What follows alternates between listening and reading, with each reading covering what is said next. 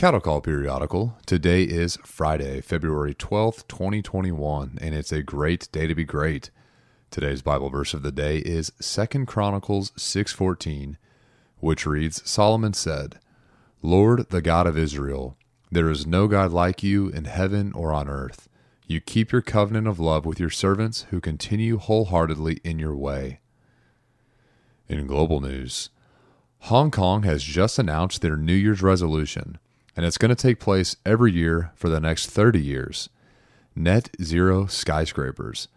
By 2050, the coastal metropolis with more skyscrapers than anywhere else in the world plans on being so sustainable that not only will all high rises not be emitting energy, but also creating it. Buildings like the International Commerce Center, 1 Taikoo Place, and K11 Atelier Kings Road have all figured out ways to do that, like wind turbines, solar panels, energy storing batteries, and using artificial intelligence to monitor HVAC and electrical levels. As policies and laws push countries to think more sustainably, the city aspires to be the model for other urban areas all around the world. In national news, as ice storms spread across the United States earlier this week, many Americans experienced power outages, work and school cancellations, and bare store shelves. But nobody had it as bad as Fort Worth, Texas.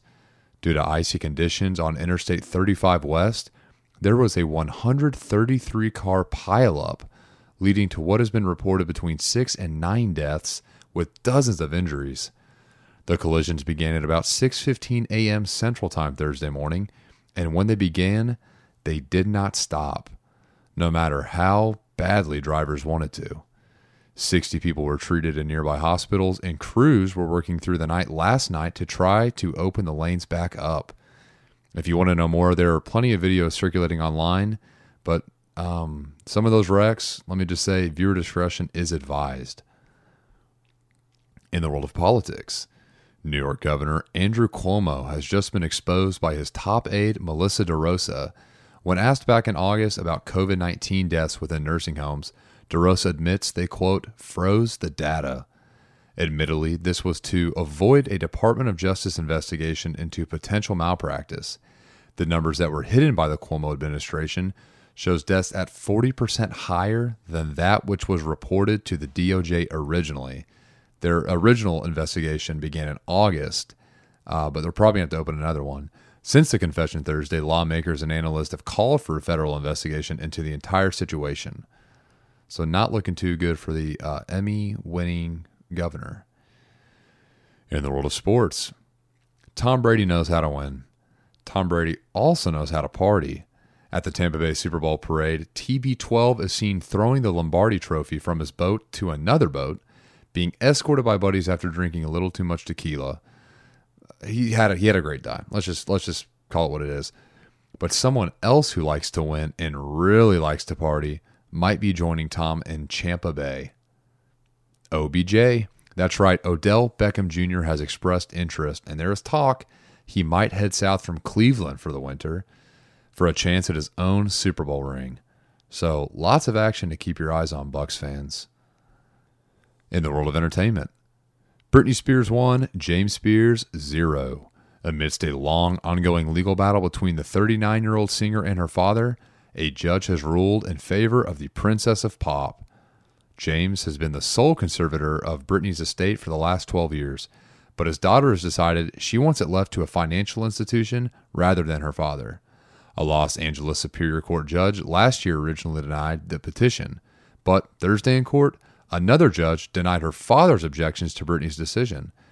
There's still no final ruling, but yesterday was a small victory towards an ultimate ruling in Britney's favor. She will need more to go her way though if she wants to win this thing ultimately. So this is this is good, but they're gonna need more. So Q hit them baby one more time, or oops, she did it again. Whatever you pick. And on this day in history, in the year 1999, President Bill Clinton was acquitted by the United States Senate during his impeachment trial over the Monica Lewinsky scandal.